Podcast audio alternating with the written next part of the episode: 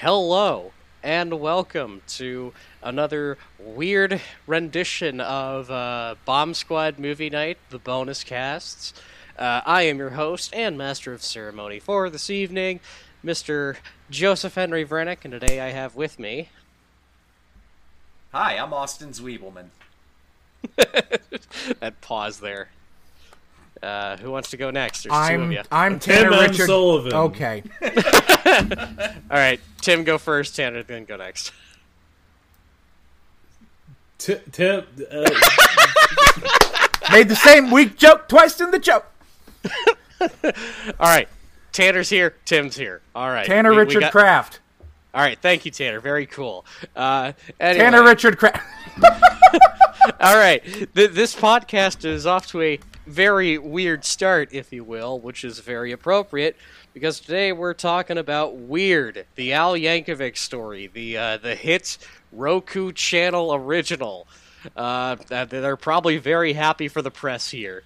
So, um, before we get started on talking about the movie, um, we, we, we got to talk about the man, the myth, the legend himself, Weird Al Yankovic. Uh, a very big part, very influential uh, comedian, musician, like w- one of the biggest names around. Still like really funny to this day. Still relevant. Everybody knows Weird Al. Everybody loves him. So we're we're, we're gonna start off with uh, our history with the man because. I I believe everyone here has some sort of history with Weird Al Yankovic, so uh, we're gonna start with uh, Tim. Uh, tell me, wh- wh- what's your history with Weird Al Yankovic? so I really liked his role in Rob Zombie's Halloween 2. I guess.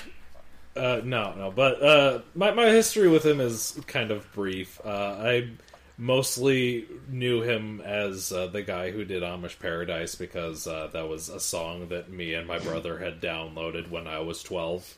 Um, so I listened to that over and over again, way before I knew what Gangster's Paradise was. Um, yeah.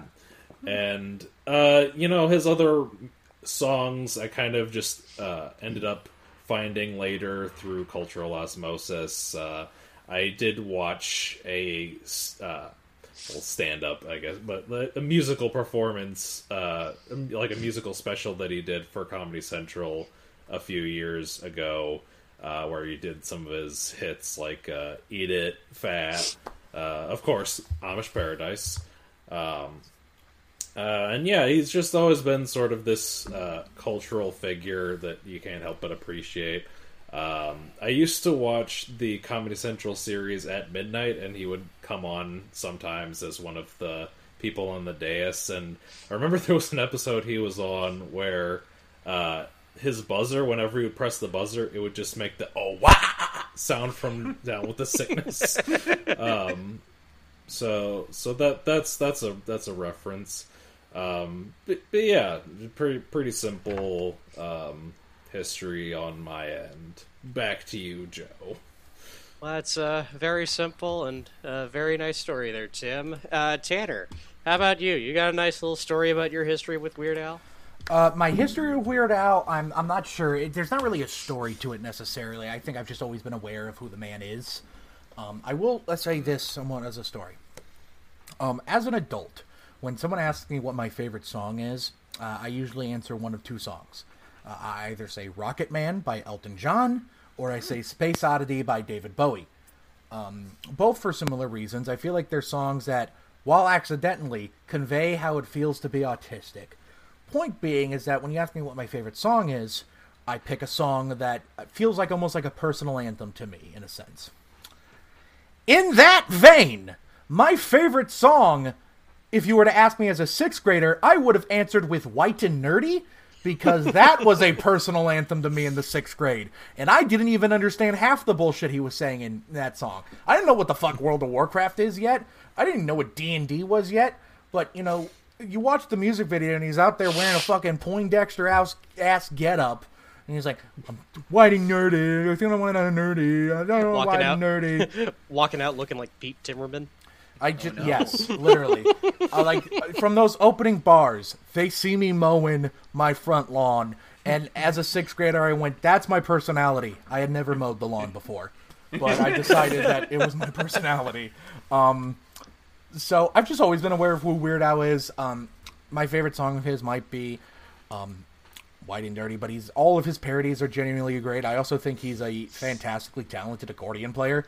Like, put all the parody music aside, while he is a brilliant parody writer, I just think his actual skills with the accordion are world class, and I don't think he gets enough credit for that. He is a genuinely incredible accordion player.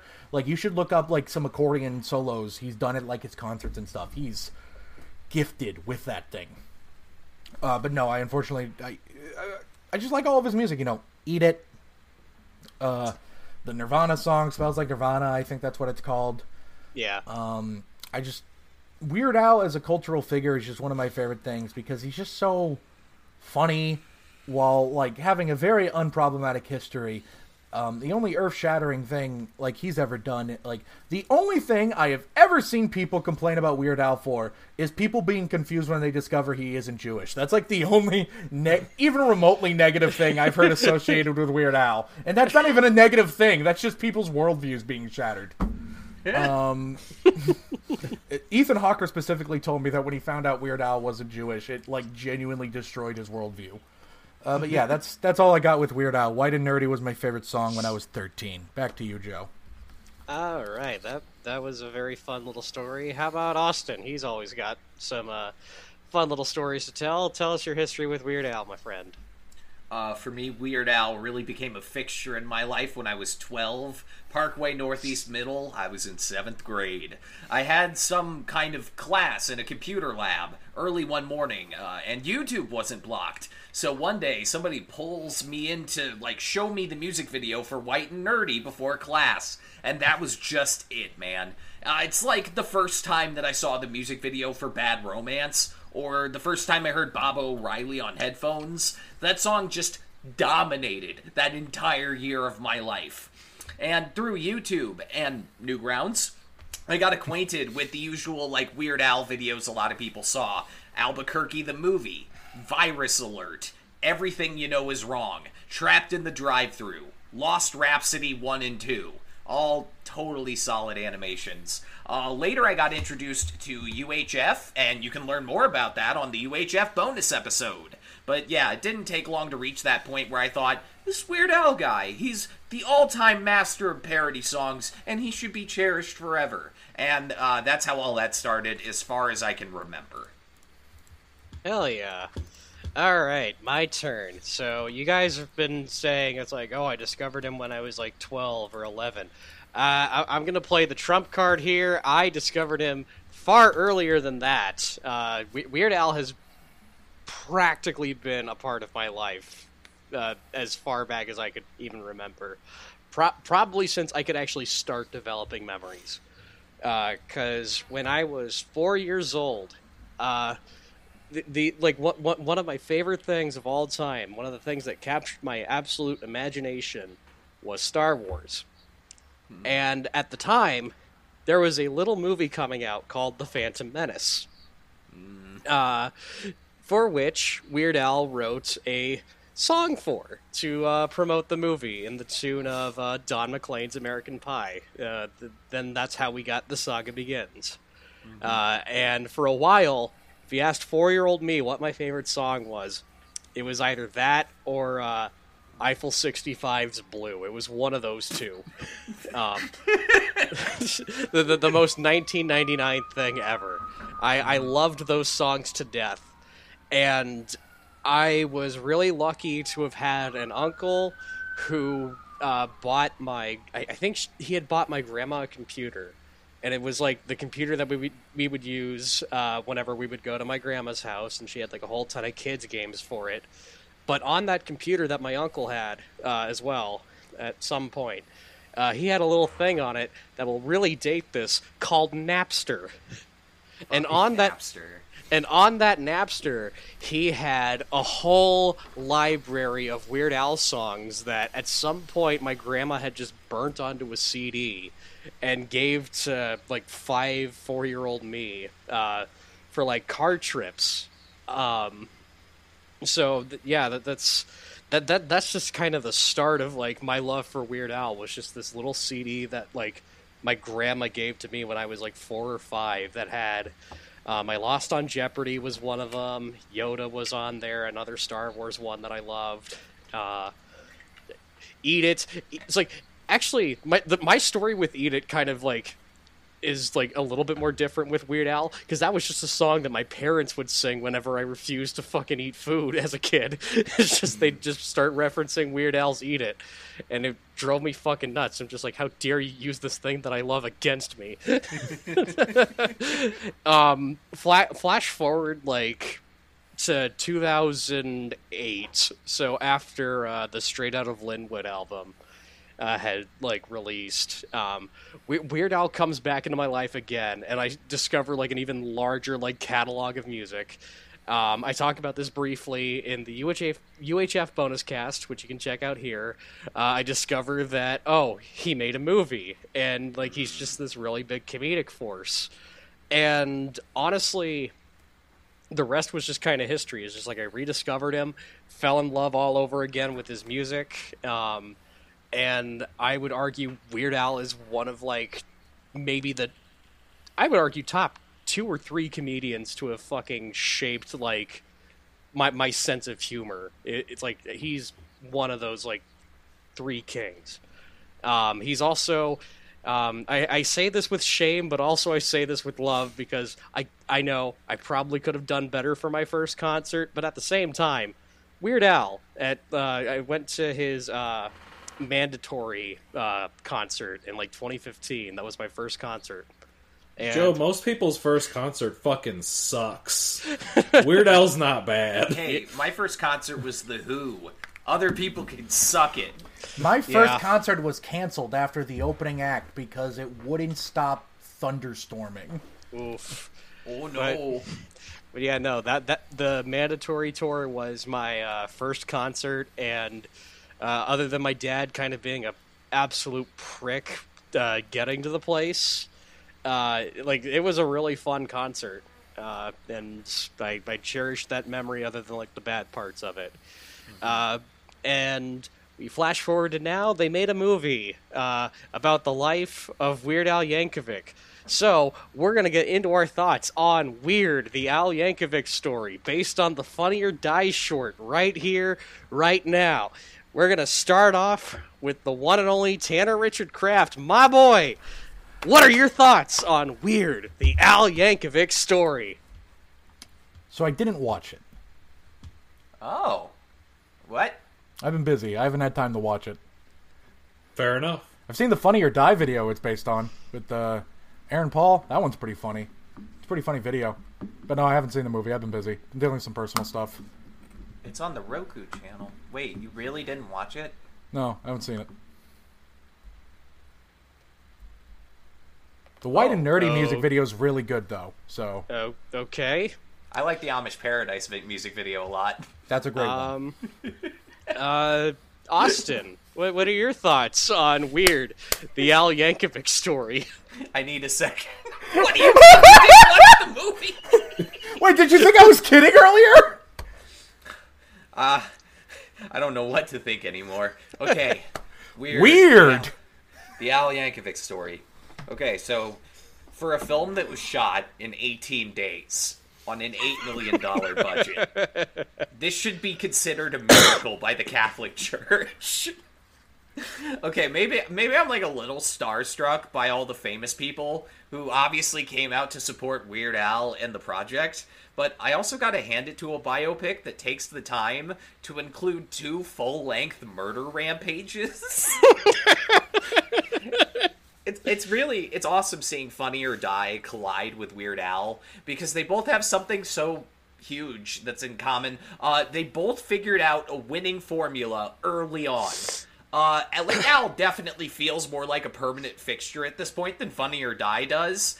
Uh, but, but Funny or Die still figured something important out. That approach of getting recognizable celebrities to do absurd comedy skits, kind of like SNL, but they don't have to do it every week for an hour.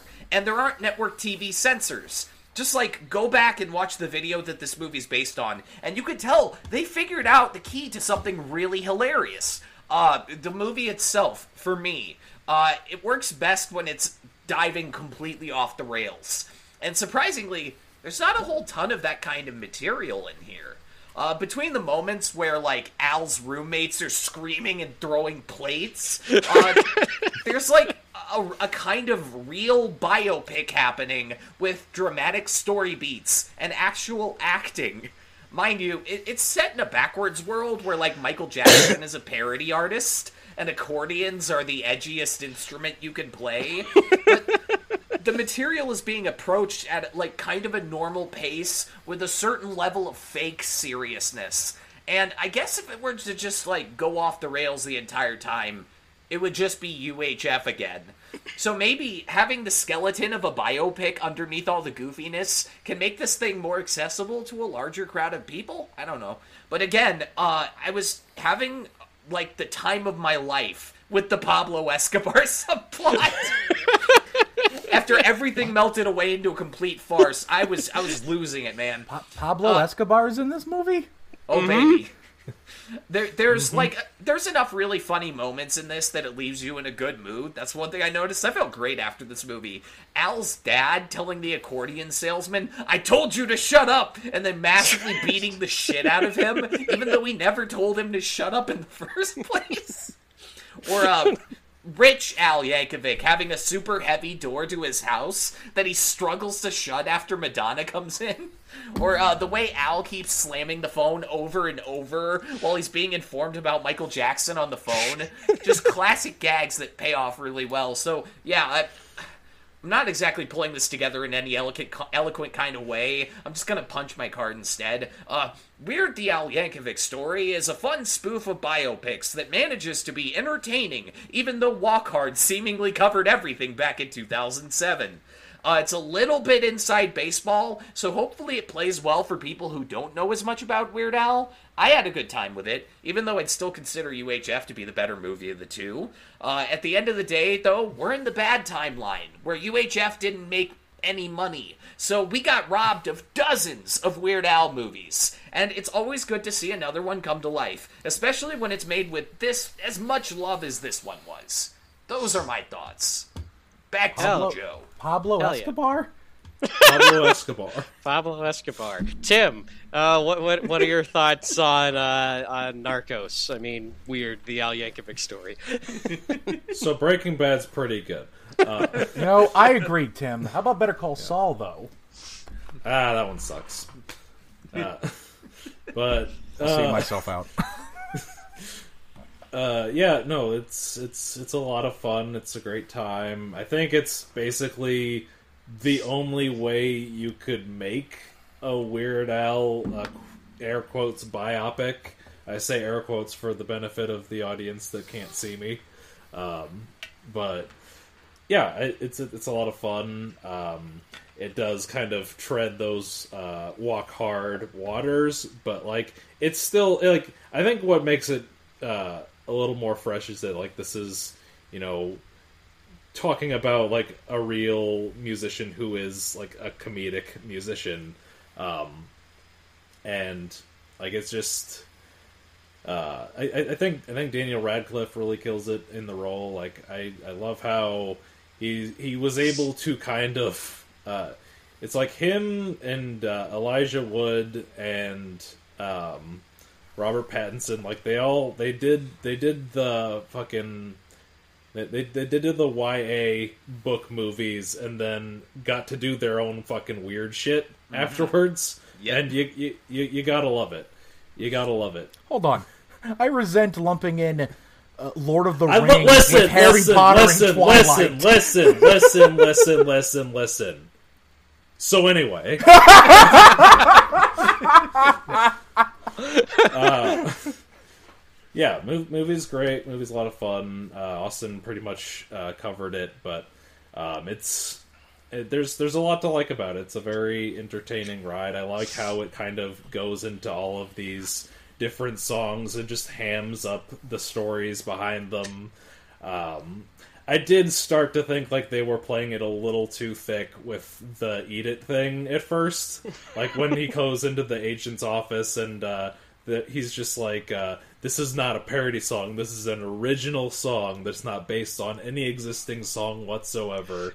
Uh, like they kept going at that uh, thread, and I started to think it was a little too much. But then once he gets the phone call about how Michael Jackson's making a song called "Beat It," like, okay, this is this is correct. This is this is how you approach this. Um, and uh, yeah, just lots of fun. Uh, talk more about when we get into general thoughts. Back to you, Joe. All right, so I, I'm gonna try my hardest to not talk about any of the scenes and save it for general discussion. But um, I fucking loved this movie. Um, this is probably the hardest I've laughed at like a straightforward like comedy within like the last god 15 years. Uh, co- comedies don't like that. You have to like really put forth an effort. I'm playing with toothpicks. If that's picking up on the mic, I'll stop. Uh, like it, it, it takes a lot of effort to uh, like make me laugh at a comedy. Um, and I think the added benefit of this being like based up, uh, based in air quotes off of Weird Al's life, uh, Based. really helped out uh, like the uh, the comedy elements of this because yeah this like if, if you're going into this expecting a traditional biopic the fuck is wrong with you first off? Like have you been living under a rock for all these years? Uh, secondly um, speaking of the traditional like biopic formula um, th- this is something that i've been wanting like fucking uh, biopics to be doing for like ever at this point because they all just follow the same fucking formula that Walk Hard parodied. And honestly the formula should have fucking died after Walk Hard but no. Uh, they all follow the same thing. Bohemian Rhapsody Walk the Line Ray Elvis all the same formula. Um, and th- this movie fucking takes the formula uses it to its advantage and like actually works it into the artist that it's about.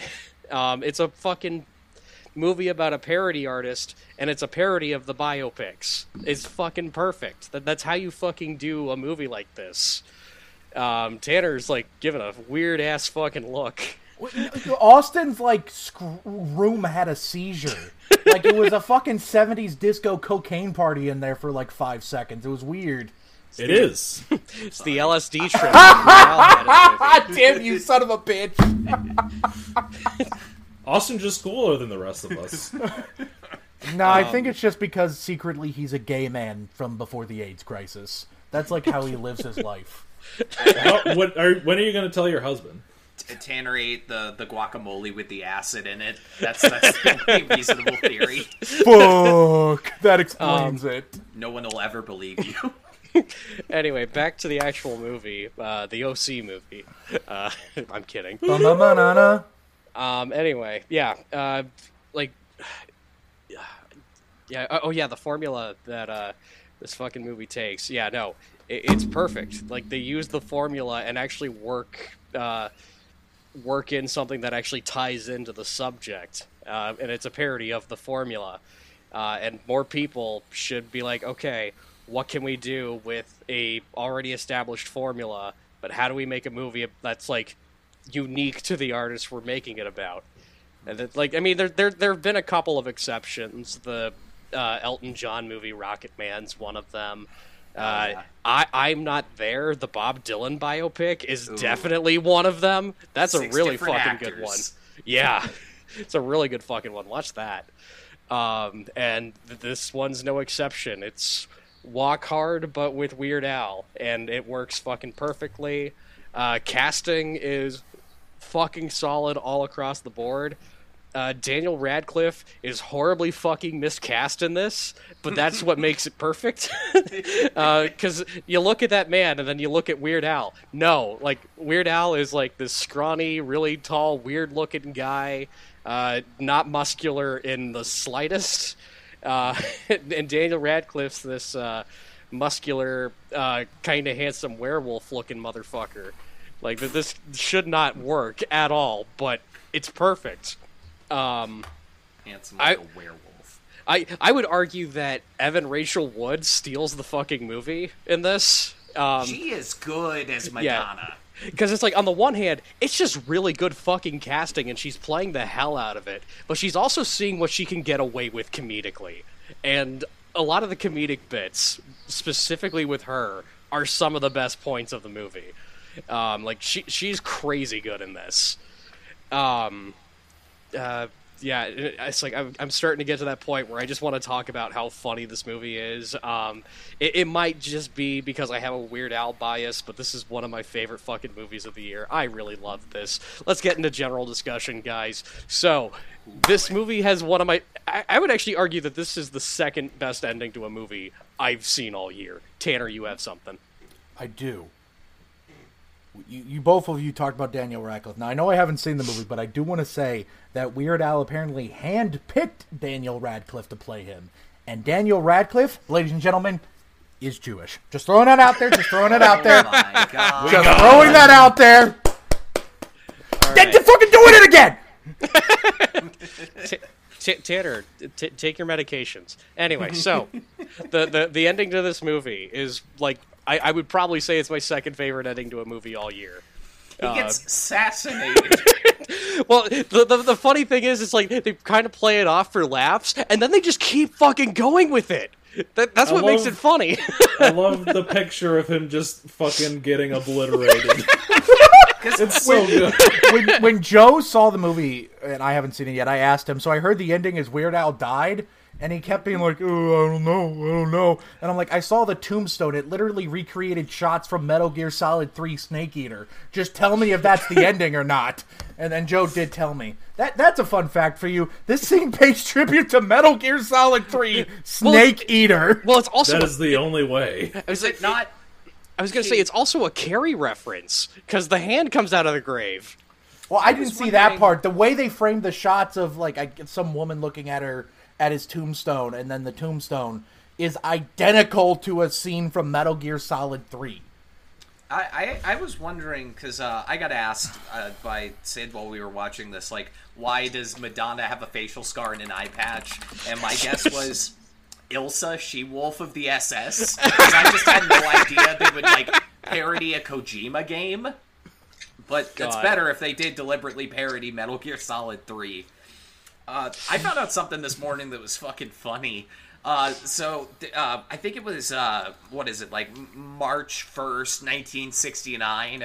Jim Morrison had a meltdown in Miami at concert, and he he called everybody slaves in the audience. He had that "You're all a bunch of slaves" line, and you can actually Dave the find, slave. You can find audio of it on YouTube, the actual meltdown, I believe. Not the recreated version in the Oliver Stone movie. Like, just really drunk Jim Morrison digging into the audience and then being like, I'm gonna show you my penis. It's crazy audio. And I just, I, it was in the original short and it's in this movie. I think the line, you're all a bunch of slaves, is a great line. God, oh man. Um, His roommates are really supportive. That was one thing that was really funny, was just how steadfast their support of him was. yeah, so he just comes out with the idea. It's like, oh, I wanna, I wanna make parody songs. And they're like, oh yeah, you should do that, dude. God, there's one point where they're talking about like, oh, it's so nice to be out on our own because we don't have to deal with our parents. And one of his friends is like, yeah, last night I was driving and it, I I didn't know if I was gonna live to see tomorrow, if I was gonna die in a fiery wreck. just, just says something absurdly dark out of nowhere, while the rest of them are just like talking about getting stoned in your apartment. It was great. Uh, I another, do.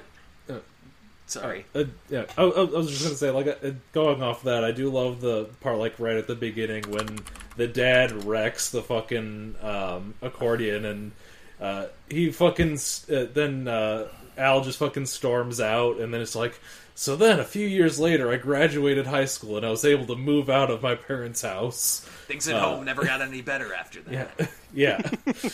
like, like I love that the implication is that like he's leaving. It's just like no, he, he still went to high school. Uh, he, he was still there for a couple more years. The, Uh, it, it, it parodies the Boogie Nights uh, fight with the mom scene, and then oh, it turns out oh, he stuck around. Yeah, It also parodies the Boogie Nights pool scene very directly. Oh, yeah. the shots are so similar, and I loved it. And that It was that like, whole That's hard Nights. pass. that, that whole and that whole fucking scene is full of like cameos, but it's also filled with cameos because it's like a bunch of famous people playing famous people. It's Like you got uh like Demetri Martin's Tiny Tim. Uh, like who else is it? Conan O'Brien's Andy Warhol. Jack Black is Wolfman Jack. Uh, Jack Black is in this movie. Jack Black, is in this. Yeah. I'm in this movie. Yep. The Um, Tenacious D guy is in the movie. God, uh, David Dasmalchian plays uh, the guy from Queen. Our, our boy Polka Dot Man shows up. One Uh, of the uh, Lonely Island members plays Pee Wee Herman. oh yeah, uh, Jorma Taccone, I think it is. Finally, Uh, for there- there- years, the people have been saying they should get one of those guys to pay pe- p- play p- p- p- Yes, Ben are very cool fingers. Never mind. It's not Um, worth it anymore. There- there's a UHF uh, cameo in that scene as well. It's uh, Emo Philips plays Salvador Dali. Oh hell yeah, playing the the fish violin. Salvador Dali. Yeah, I, I I heard that um in the beginning when he goes to L.A. there's like a scene where he like takes off a little flyer on a like a little piece of a flyer to go audition for a band, and apparently there's an Easter egg where it's like Cooney's Karate School is also Yep. on the board. I think. Co- Cootie's Karate School. It's there. I'm convinced I, you guys are gaslighting me, and half the shit you're saying is made up. no, Tanner, we're, this we're- movie doesn't actually exist. You need to wake up, Tanner. Oh, holy Tanner. shit! My wife, my children. Tanner, the LSD in that guacamole was not that strong. First it's acid, now it's LSD. I, I can't keep your Those are straight. those are related, Tanner. What the fuck. What the fuck? First it's PCP, then it's Angel Dust. When is this gonna stop? Anyway, Pull that pull that shit up, Jamie. You ever done GMT? Look at that fucking gorilla. I'm gonna uh, wake up and it's revealed I'm Joe Rogan. No. oh no, we're on the wrong podcast. oh fuck. You ever Um, done DMT?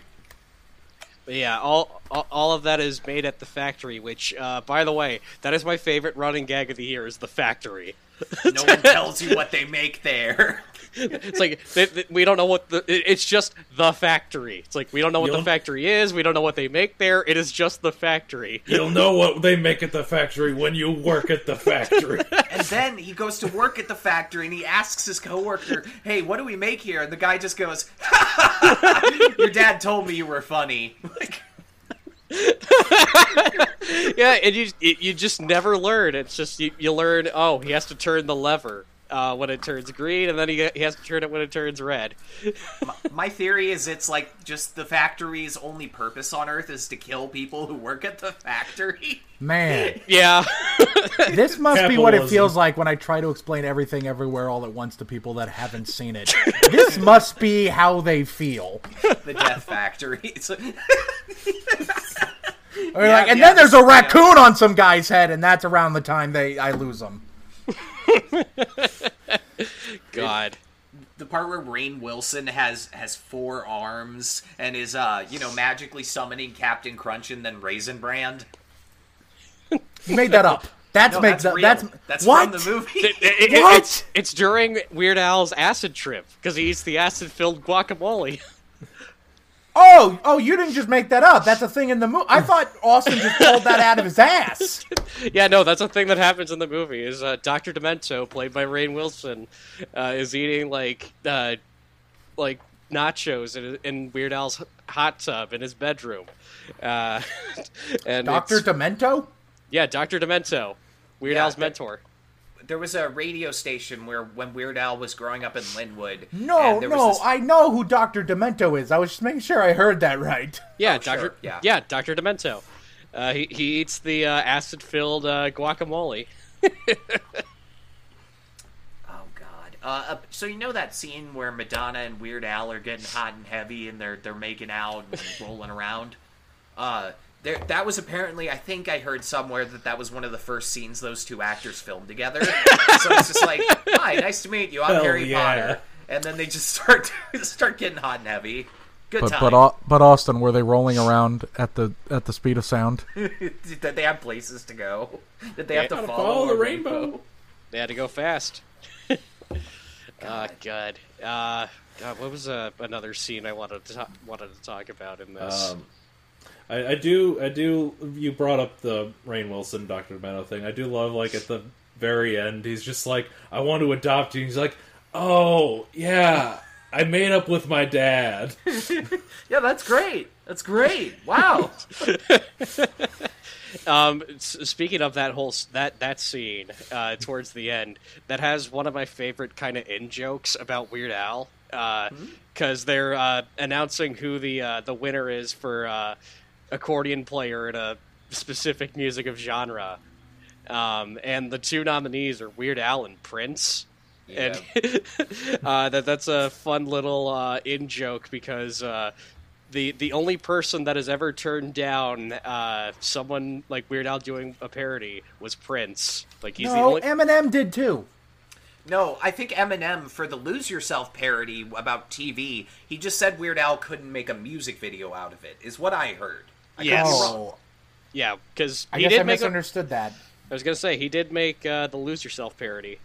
Uh, Lose your mind watching TV. They told me, control me. Tune Wait, that every show. exists? Yeah. Oh my god, it does. My cable gets C-SPAN, TV, land, and HBO. yeah, it's a Mr. real Channel and Court TV and Lifetime. You better, You better. watch God, anything uh, you want to, man. But yeah, Prince is the one that just like uh just was too good for everybody. And partially Coolio, but that was that ended up just being a, a misunderstanding that Coolio regretted later in life. Because uh, there was that when he did Amish Paradise, uh, Weird Al, I think, was told by his record people, "Oh yeah, Coolio signed off on this. We talked to him." So they go ahead and they make Amish Paradise, and it's huge. And then Coolio later in a public event is just like, "Yeah, I did not give permission to that. What the hell?" And Weird Al just didn't know what to do. It's like, "Well, the song exists. Fuck! I was already told this was good." And so you see Coolio in the movie getting upset. Uh, when they do the Amish Paradise performance at the end. God, R.I.P. Coolio. Okay. Uh, Uh, Uh, oh, drunk. Daniel Radcliffe. This is this is in the the subgenre of movies where a former alcoholic has to play an alcoholic. Uh, so you know it's got to be good. Oh, Uh, yeah. There's, there's a scene where that. he's he's going off on one of his bandmates and he just does the basic mimicry voice. It's just like he's his bandmate's like, "Wow, the fame's really gotten to you," and I was like, "Yeah, the fame's gotten to you," and the guy gives him this the saddest look ever, and it's just like, "Ow." And like, like he seriously, like the little mimic voice just eviscerated his soul. It's- We've all been great there. the gags. God. Sometimes the mimic voice really gets to you. We've all been fighting with a five-year-old who pulled that one out. You, you can't respond to that. that. That's an auto win. Like there's no winning you. against that. Yeah. God. What do you Uh. do? Mimic them? Then you're just mimicking a mimicking of yourself, and then you've just lost. You you tell the five year old, I could replace you with a drum machine. It's like, You tell "Could the five-year-old- I, I don't know what I can replace you with, but I can replace you with a machine. um, God, uh, what what else happens in this movie that we get to? The way that he writes his songs, my fucking god. Um, Oh, it's it's the literal thing that some biopics do, where it's just the most literal possible way the song could have come about. Like yeah, staring at a, a, a piece of bologna or a package of bologna on the counter, Bologna. while my Sharona on a radio station is just constantly skipping over the line "My Sharona." just shameless, beautiful. the uh, like the one towards the end. It's like, uh, so, so you may have noticed I, I've gotten fat. I'm fat. You know it. And Weird Al almost goes back and makes that his final song, and his parents tear into him. Like, Al, we were having a conversation. I just showed you the storybook. Read the room. Um, God, what was the other one? Uh, oh, uh, the like a surgeon one, where it's like the the Lin Manuel Miranda cameo. Yeah, Lin Manuel's in this shit. Hell Yep. yeah. Communism. Better give better give me all your gauze, nurse. Did you did you guys hear Adam Driver was the second pick if Daniel Radcliffe couldn't do it? What? Another Jew. And I'm that- yeah, noticing this- a trend. You talk about Daniel Radcliffe being miscast. They almost cast the villain of the new Star Wars movies to play the guy who did White and Nerdy. he he gets he gets the call about Michael Jackson. I want every gun we have to fire on that man. Honestly, though, Adam Driver as Weird Al just makes sense in my head. Like you say that to me, and I'm like, yeah. I don't know why. I They mean, both have we, weird. They have weird faces. The both of them do. I, I mean, we've all seen uh, Inside Llewyn Davis. Uh, That that man's a comedic musician. You know, you're right, and we've all seen Marriage Story, so we know he could have brought the gravitas needed to this performance. Every day I wake Day, up, I wake up and make bologna. Every day I wake up. Every day I wake up and eat it. Cries while playing accordion. Plays "Hurt" by Johnny Cash on accordion. Yeah, I, I really can't Hurt by believe- Johnny Cash. So, that, like I said, this was like an 18-day Inch shoot, eight million dollars, and I cannot believe what they pulled off in the action scenes in this. Like specifically the scene in the diner. They have a Mr. Robot moment where his girlfriend gets kidnapped in the middle of a seemingly normal conversation, and then who I assume is Daniel Radcliffe's stunt double goes to town on like ten different assassins, and that's really impressive for a Funny or Die production. Like this is the company that brought you Tim and Eric's billion-dollar movie, and now they're choreographing beautiful scenes where Weird Al takes on an army of goons. Oh, and the Hey Boy, The Hey Boy! the Hey Boy. just uh, in the beginning, you've, you've got just like, oh yeah, man, use a Hey Boy, and then later you've got this parody of the UHF Rambo scene where these Colombian guards are ready to blow Weird Al away, and they're like, wait a minute, it's a Hey Boy. And, and they're, they're like speaking in Spanish, and the only words in English are "Hey boy." I loved it. Oh my god. Uh yeah, that the, the the the bizarre action sequences of this are fucking perfect. Uh, Oh, and Evan Rachel Wood just trying to kill him over and over again after he turns her down, like being in the drug cartel with her, and she's just firing a million shots, and you're watching Daniel Radcliffe walk away out of frame, and just all these explosives are going off around him. Like, it's great. God, yeah, that that's a, a story plot I did not expect this movie to go down. Was Evan Rachel Wood as Madonna taking over the fucking drug cartel? I, I mean, Madonna did say in an early interview she wanted to rule the world when she grows up, so Fair, she finally got it. yeah. She's gonna die another day. God, I'm happy there was an Albuquerque reference in the uh, Pablo Escobar sequence. Shout out to the Columbia Records Club. Oh yeah. Whoa, hang on there, baby. I'm not just I'm ready I'm not ready for that kind of a commitment. um I, I I will say this though. I, like as funny as it is that it's a parody of like the first time like an artist plays in front of like an audience and it goes really well. I will say the I love Rocky Road segment fucking slaps.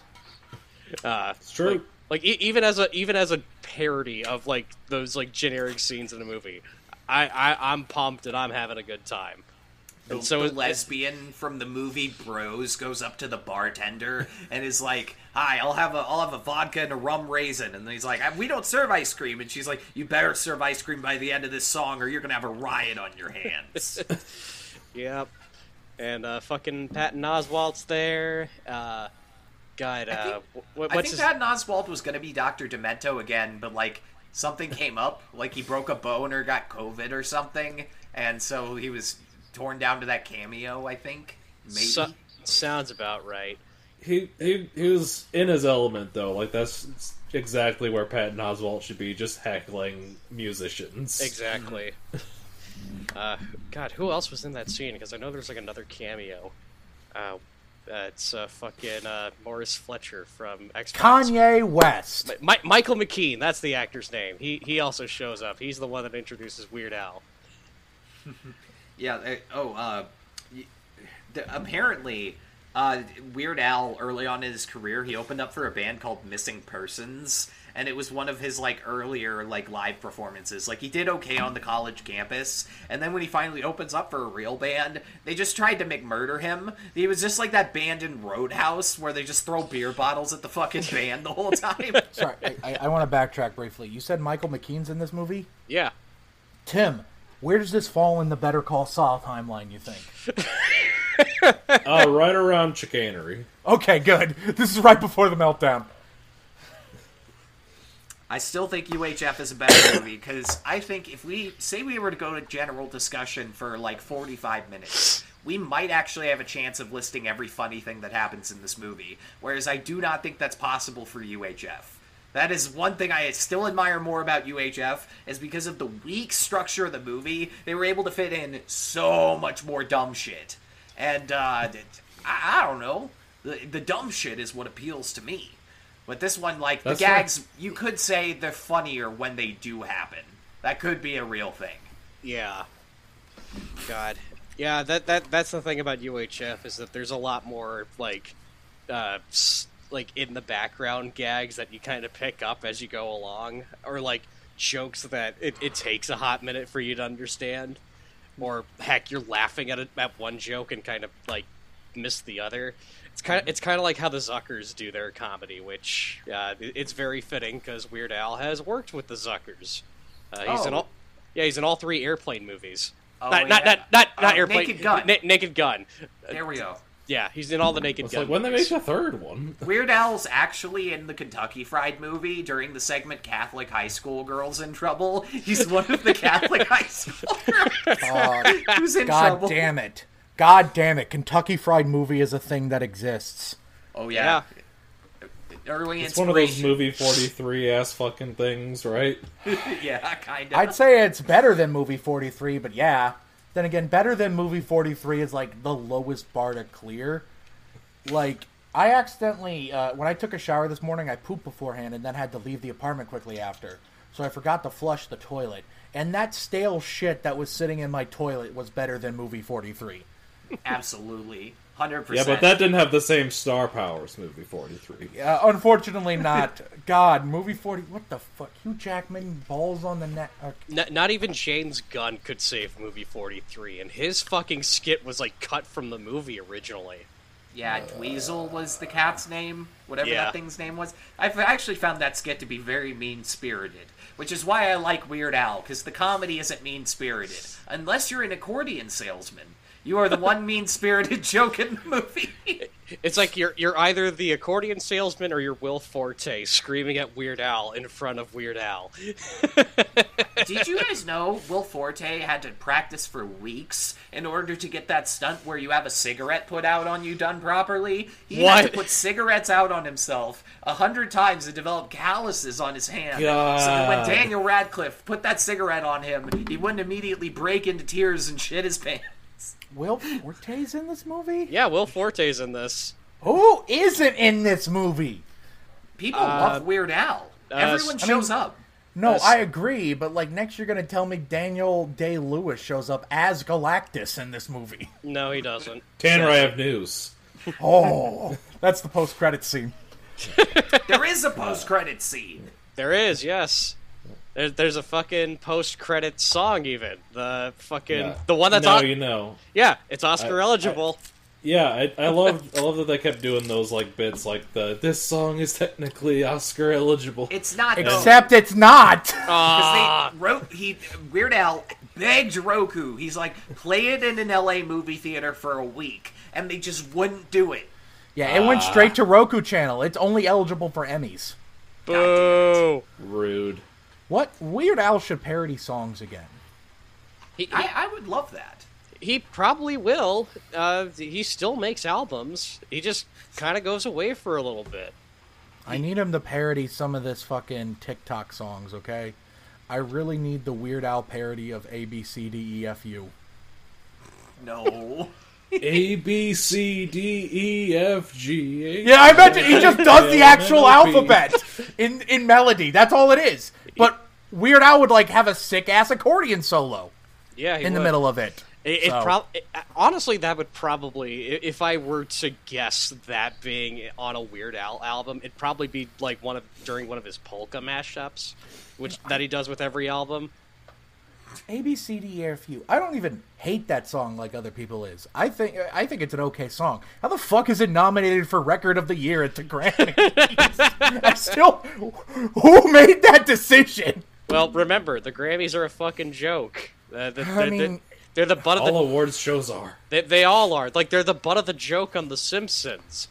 Louis they're C.K. won a Grammy a couple of years ago. I mean, It's it's not an award that's worth winning, according to Homer J. Simpson.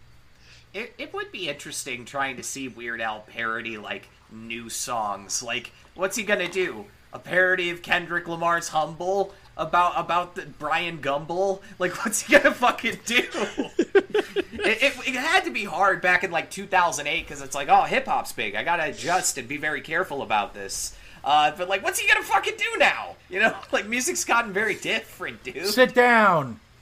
Chew gumballs. Sit Sit down. down. Chew gumballs. For, Like for I don't some, know. That feels doable. for Yeah. some reason, Weird Al's agent thinks it's a really good idea for him to parody the uh, the song that's the suicide hotline number. Who can relate? Woo! I mean, to be fair, that song parodies itself by going, "I don't want to die. Who can relate? Woo!" like I'm suicidal. Who can relate? Like, okay, yeah. I mean, I don't. It's the woo. It's the fucking woo that just knocks me out every goddamn time. Who's going through a hard time? Woo! My grandma just died. Woo! Like it fucking kills me. We, God we damn should it. we should get we should get the Weird Al parody of the Fortnite Balls song. Fortnite balls. I'm gay. I like boys. I kidnap autistic kids. Lil Mosey is white. It's just the same song, except it's an accordion beat instead of the beat that it is normally. Yeah, there you go. God. I'm glad we got Fortnite balls in here. Yeah. Weird Al does chug chug with you. Here we got number one victory royale. Yeah, Fortnite, we about to get down. Get down. Ten kills on the board right now. Just No. wiped out Tomato you Town. know, you know. Honestly, I would like to hear him do just a cover of that because that'd just be interesting. And I- and he calls the kid who did Chug Jug with you instead of Kanye West who did American Girl or whatever the original song was. No, that's what I would do. It's kind of like how Vanilla Ice, when uh, that like six-year-old guy, that six-year-old kid that was really big on YouTube for like doing covers of rap songs. It's like when Vanilla Ice hopped on his version of Ice Ice Baby. so like around the tw 2010, there was like a five-year-old child named Maddie who like did covers of rap songs, but they were kids bopified. But he was actually rapping, and when he did Ice Ice Baby, Vanilla Ice hops on and he does the third verse. Nice. nice. It's, it this exists. I swear to God, I'm not making it up. It's very funny. Do you guys? Uh, one thing I was thinking. This may be too bullshit, but like, uh, I want more comedies like this. Does this feel kind of against the grain to anybody else? Like, we don't get movies like this enough. Yeah. is that just some Yeah. dumb bullshit? I I think feel every like- studio comedy should just be Tag again. I think Yeah. they should just keep releasing Tag. I, I f- I feel like you know we don't we just don't get enough like studio comedy movies anymore. and, Nothing is just a comedy ever. It's always Yeah. comedy and something else. like I I can look back at the early 2000 aughts comedies and like they a lot of them haven't aged very well, but like at least there was something. Like I look back at The Hangover, like man, we didn't know how good we had it.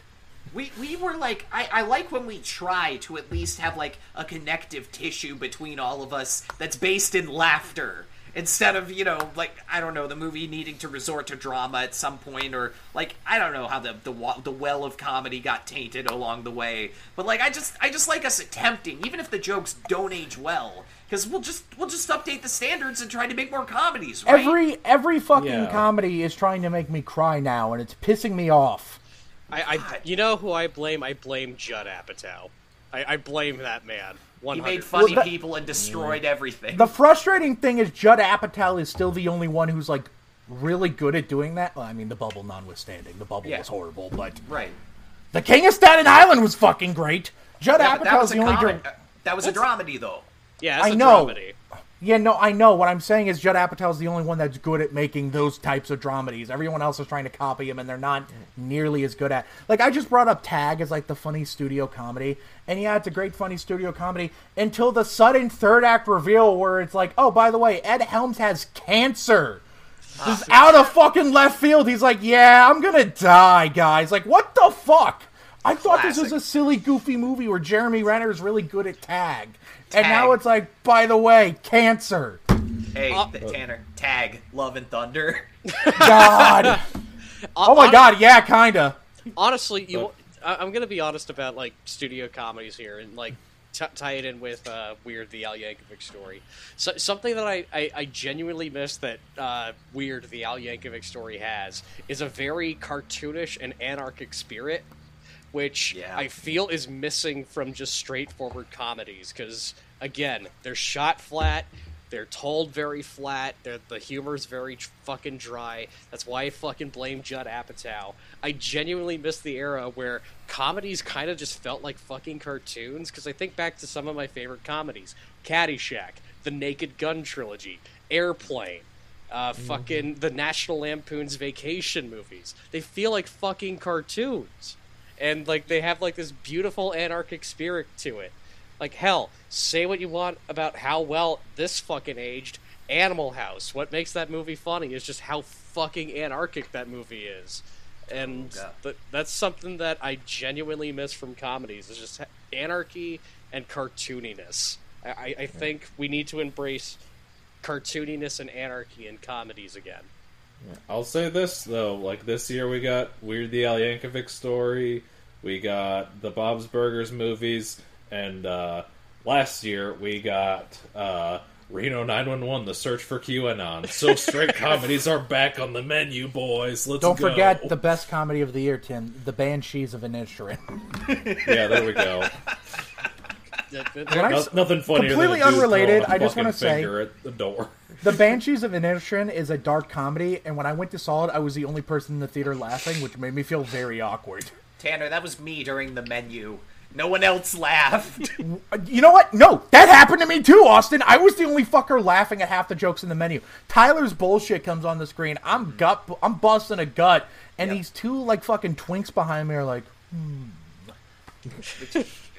Yeah, we got to go back to when things were cartoony and not afraid to go completely ape shit and break the structure of stuff. I think one problem is like people pay too much attention when like anyone on Twitter says, "Oh, it's LOL XD random humor." Like like they just let that discredit their whole screenplay and bury it. It's like, yeah, be random. Fuck it. That's that's like one approach. you know what? You know what? A movie like one of my favorite studio comedies of this year was The Unbearable Weight of Massive Talent, and even Oh, yeah. that one threw in mm-hmm. some like drama tearjerker bullshit in the third act. Yeah. Yeah. And it was Like- also like- like, an action movie. Don't get me wrong, it was effective, but like it's just like not even the weird movie where Nick Cage plays himself is allowed to be a straight comedy. Yeah. God, that that that's upsetting. Because I, I forgot that that happened, and I forgot that it becomes yeah, it, it becomes a drama at a certain point. And Or We love Clerks this. Three. Clerks Three gets really dark. Oh yeah, Yeah. Oh, Clerks three. Yeah. That movie gets so fucking dark out of like nowhere. like Did you it's spoil Clerks Three to explain this to Austin? Do you want to know what Maybe. happens? Aus- Yeah, yeah. Austin, okay, the main character of the Clerks movies dies. Wait, uh, James has Silent a- Bob die? No, no, no, no, no. Like, uh, what's his name? Uh, uh, Dante dies. Dante. Dante dies. He has a heart attack and dies. He wasn't even supposed to die that day.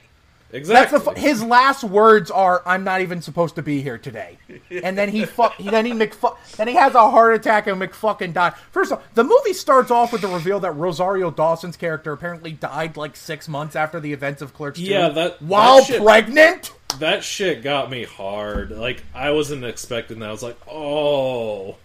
I'm sorry, I know this is the weird out, but I'm just talking about how movies aren't allowed to just be funny anymore. They have to have, and I mean, for uh, in Clerks Three case, that was Kevin Smith working through stuff. I'll I'll excuse that. Yeah, but, that, that that one has like the exception because, uh, like we all know, Kevin Smith almost fucking died of a heart attack. or you know, The Northman. That movie had weird incest. Everyone's favorite comedy from Robert Eggers. the Northman, or Butter. Butter exists. I, th- That itself is funny. Are, I think rom coms maybe still exist. Wasn't there that Lost City movie? Yeah, that no, was mostly ro- a comedy. The Lost City was pretty good. Joe and I got to saw that. That Um, one- that was I alright. heard. I've But heard the- good things about Tickets to Paradise. Bros, Austin. I mean, Bros. Bros come is on. good, yeah. I, I, and, and Bros doesn't ever take the stakes too high, but it does have that underpinning thing where it's just like very serious shit about like AIDS and stuff gets brought up. Right. I, Which, I don't mean, even know that's if that what a rom com is, though. Rom coms have to get serious at some point. That's You're the right. rom part. Rom coms are like the closest we've got to comedy, which throws away a demo that is so fucking important, which is just dudes. Just people who are trying to be fucking dudes We don't need- have comedies anymore. We need to bring the frats back to the theater. This is why we do what we do. This is why we have Conspiracy 182, McGuire Man, Onwards and Upwards, Anarcho Bidenists. This is why we're here. We're doing the Lord's work. Our demo is 18 to 32 year old males exclusively. We're here to save their asses from boredom. 32 year old men in fraternities. I said that as a joke, but that person probably exists. Oh yeah, person Van Wilder is real. exists. Van That Wilder person's is- actually just Austin's brother. Um, That- that- my brother is a. Had, I'm not saying his job on public. He's, he's a good guy. He's not in the frat. he's, he's a fraternity man. I can prove it too. Look at this photograph. Yeah. Look at this graph. So, Our- uh, uh, Sorry, sorry, Joe. I, I was gonna say we're we're we're a little over an hour. If you wanted to get your thought in there, I figured I'd at least just bring that up. We're we're hitting an No, hour. I'm just I'm just glad that we talk about like the macro scale of it because I I I don't know what the fuck is going on and I think it's a massive discussion with a lot of variables going into it and it's nice to like you can just feel it radiating off this movie. You're like this is a breath of fresh air. I normally like after a comedy I don't feel super good like this and there's like no no weird pitfalls and shit. The whole ending is a joke. It's like I hope we can maybe get more movies like this. I don't know if an 8 million dollar movie on the Roku channel is going to tip the scales, but it would be a nicer future than that like depressing shit we've got now. Exactly. I I'm 100% on board with that. However, with that, we are we are hitting an hour. We're gonna go a little bit over, and we're just we're gonna wrap things up. We're, we're gonna go on uh, final thoughts. Uh, Tanner, you didn't even see the movie, but do you have any final thoughts? Do, do you want to watch the movie after hearing our discussion? I'm gonna watch All Dogs Go to Heaven 2 for the 20th time in my life. There you go. You're gonna watch The Preacher's Wife soon after. Hell yeah, brother! All right, uh, Austin. Final thoughts. Son, your father and I had a long conversation, and we just think you should stop doing what you love and being yourself. And uh, as my final concluding thought, let me be your hog. Austin showing hog. Austin showing hog. It's a UHF reference. Uh, Tim. Final thoughts. It's weird. It's Al. At times, it's even Yankovic. What more could you want? Exactly. Oy vey. Exactly. He's not Jewish though, Tanner. Listen, Weird Al is like Austin. You have to say, but Weird Al is like a Jew in spirit, right? Uh, yeah, canonically, he's an honorary Jew. Like if the Jews had a pope, they'd make him a saint. All Tanner right. said it best. All right. My final thoughts are um, out, out of the two movies that uh, Weird Weird Al was in, and uh, like this year, the, this is the better one to watch. Uh, don't watch uh, that fucking animated movie Weird Al did this year. Uh, but yeah, no, it's a really fun comedy. It's I, I gave it a five stars. Might be bias on my end, but I, I think a lot of people that are just kind of discovering Weird Al seem to be getting a kick out of it. Like people seem to really be digging this. So it's available for free on the Roku channel. Uh, it's a, it's free to sign up for it. You just got to have ads play during the movie. Uh, it, it's well worth your time. Uh, so go check it out. Um, and on that note, uh, we're gonna wrap this bonus cast on Weird, the Al Yankovic story up. Uh, thank you for listening to this podcast. Um, if you're watching this on YouTube, uh, firstly, you've got a lot of patience to just be watching a visualizer for a little bit over an hour, and I, I, I, I applaud your efforts. I'm actually going to applaud that. Um, but that that is crazy. You should actually just be listening to that on our Spotify, which we have. Um, go check us out there or on our Apple Music uh, podcast thing. We're, we're on all the podcast platforms. Go check us out there. Uh, but if you are on YouTube, uh, uh, go down to the comment section. Let us know what you think of Weird the Al Yankovic story. Are you a fan of uh, Weird Al Yankovic? Uh, what, what's your favorite song by Weird Al? He's, he's got a lot of really good songs in his catalog. Let us know that. Um, while you're down there, hit the like button so we know how much you like us. Hit that subscribe button so we know how much you love us, and hit the bell icon uh, to uh, so Tanner can break into your home while he's laughing at something that's on his phone. it's actually kind of distracting. It's it's relevant. Sorry, I can. I told Ethan about the if the Jews had a pope, they'd make him a saint, and he said in response, "Weird Al will be to Judaism as Islam is to Christianity." God damn. All right, uh, but yeah, like, subscribe, bell icon, uh, the uh, podcast networks. Uh, the bonus casts are all uncensored, but uh, our regular podcasts are uncensored only on the other podcast platforms that aren't YouTube. Check us out there.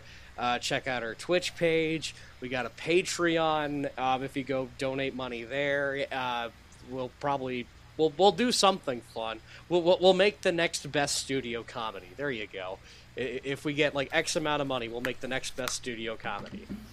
I will personally to hit Austin's fucking colors. Yes. Tanner.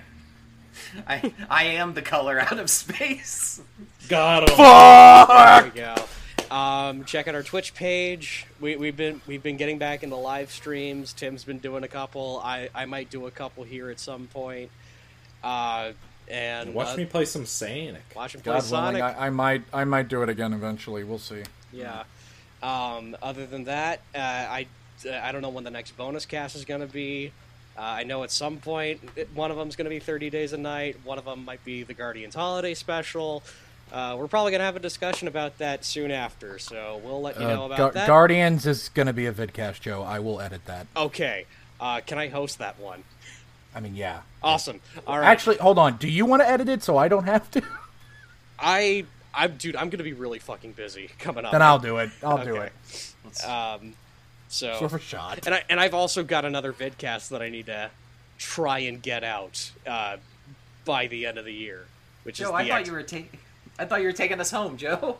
uh, yeah yeah. Uh, we'll save the business talk for after this recording is finished. Uh, thanks again for tuning in. Uh, we'll see you all later. Uh, goodbye. Wakanda forever. No.